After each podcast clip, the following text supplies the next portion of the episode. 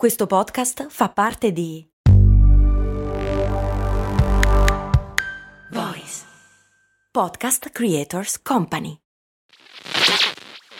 Questo ascolto è supportato da MD Supermercati Convenienti. Non so se avete notato anche voi, ma negli ultimi anni fare la spesa è diventato sempre più difficile. Nei decenni passati era quasi un rito familiare. Oggi ci dobbiamo destreggiare tra mille impegni e in più dobbiamo stare attenti al prezzo e alla qualità. Per fortuna però c'è MD che al prezzo conveniente associa anche la qualità dei prodotti. MD ci risolve più problemi in un colpo solo. Diciamo che si va sul sicuro. E scaricando l'app di MD potrai avere altri vantaggi, oltre a scoprire tutto l'universo MD. Max Corona, che sono sempre io, presenta Brandy. Brandy. Ogni settimana, dal lunedì al venerdì, un distillato di fatti curiosi dal magico mondo del marketing e del business in generale. Brandy. Servire freddo. Brrr.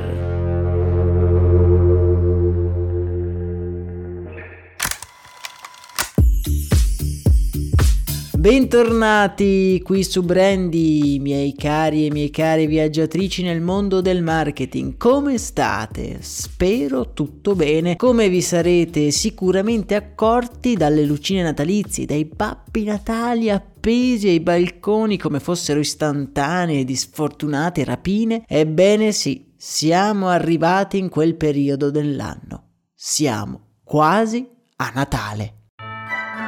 Ora non fraintendetemi, a me il Natale piace, di solito lo passo in montagna, c'è la neve, insomma tutto il pacchetto completo, non mi lamento di certo. Quello di cui noi ci lamentiamo di solito sono i regali.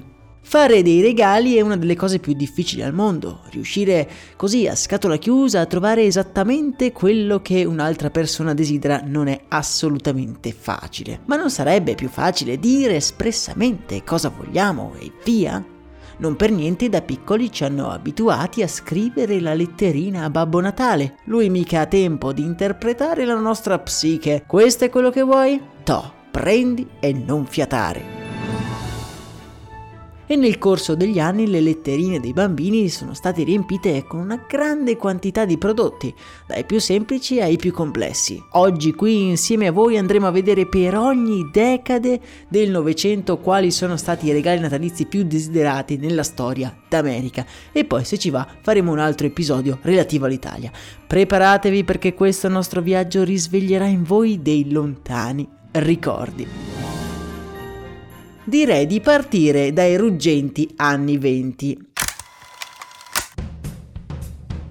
Il regalo più desiderato degli anni 20 è un oggetto brevettato nel 1866 da James Haven e Charles Hattrick. L'oggetto è una miglioria di un giocattolo già presente sul mercato conosciuto con il nome di banderole. Questo banderole in realtà non ha molto successo ma venne riscoperto da un tale di origine filippina che lo fece diventare il prodotto di punta della sua azienda. La sua attività commerciale si chiama Yo-Yo Manufacturing Company e il giocattolo è ovviamente quella coppia di dischi fatti ruotare con un filo che tutti noi conosciamo.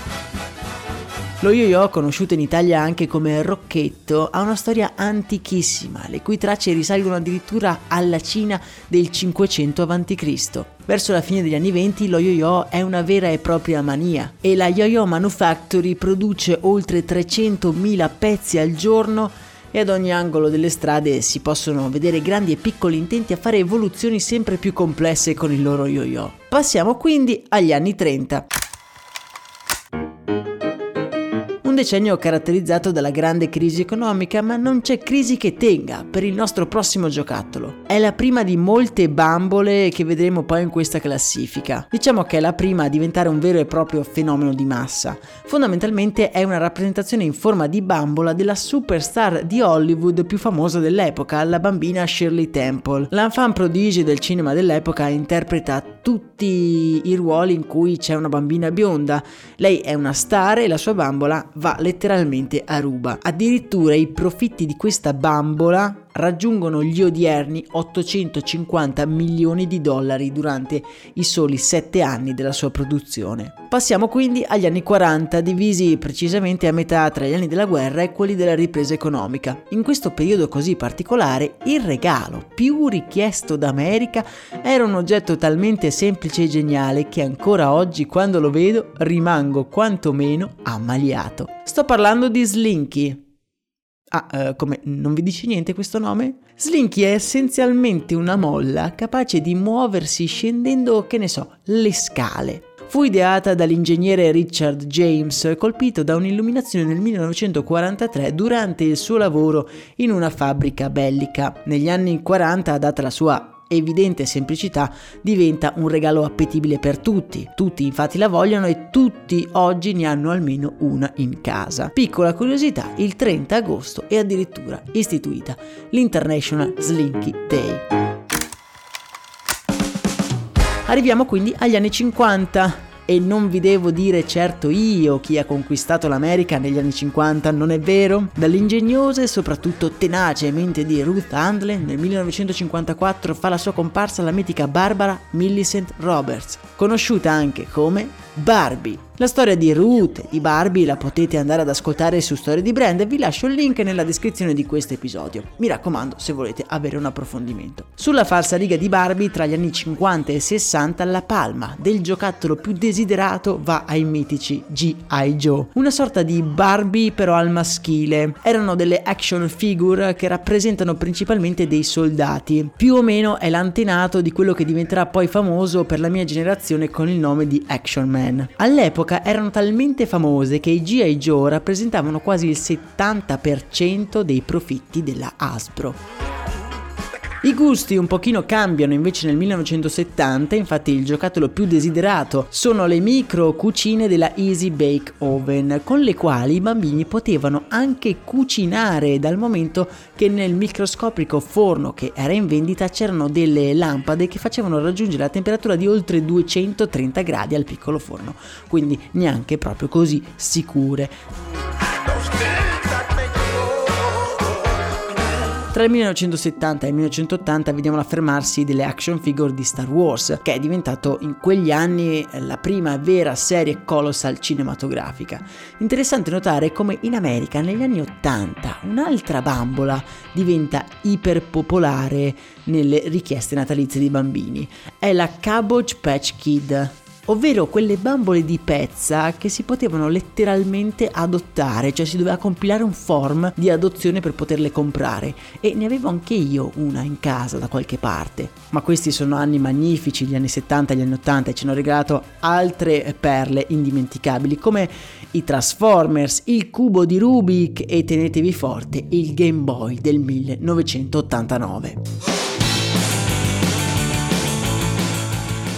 Arriviamo agli anni 90, agli anni in cui nasce la mania dei peluche e negli Stati Uniti esplode la moda dei Beanie Babies, degli animaletti di peluche che ricordano un po' quelli che da noi eh, sono venuti dalla Trudy e avevano una grande innovazione di avere delle palline di plastica al loro interno al posto dell'imbottitura morbida. A dividersi lo scettro del giocattolo più desiderato ci sono anche ovviamente il Tamagotchi, autentico fenomeno mondiale di quegli anni, e degli altri animaletti animati però un pochino più strani, ovvero i Pokémon con le loro carte collezionabili.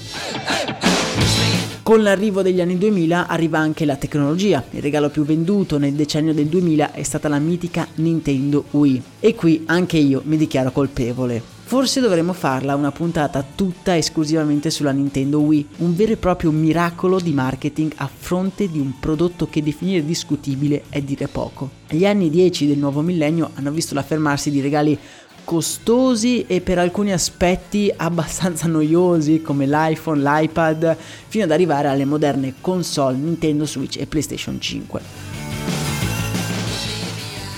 E questi più o meno erano i regali più popolari richiesti dai bambini di tutto il mondo nei decenni passati, ma ora io sono curioso di sapere i vostri.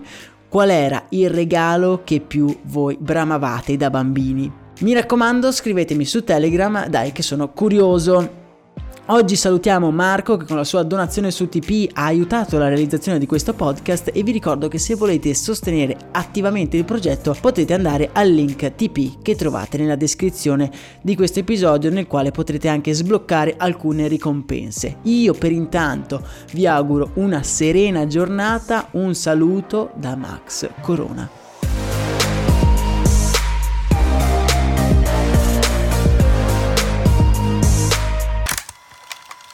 Vacanze in Sicilia o in Sardegna. Con i traghetti GNV viaggi in relax, porti tutto quello che vuoi e ottieni super vantaggi. Col nuovo programma Fedeltà MyGNV accumuli punti viaggiando, ricevi un cashback del 20% e tanti sconti a bordo. Non c'è modo più conveniente per andare in vacanza. Scopri i dettagli su gnv.it.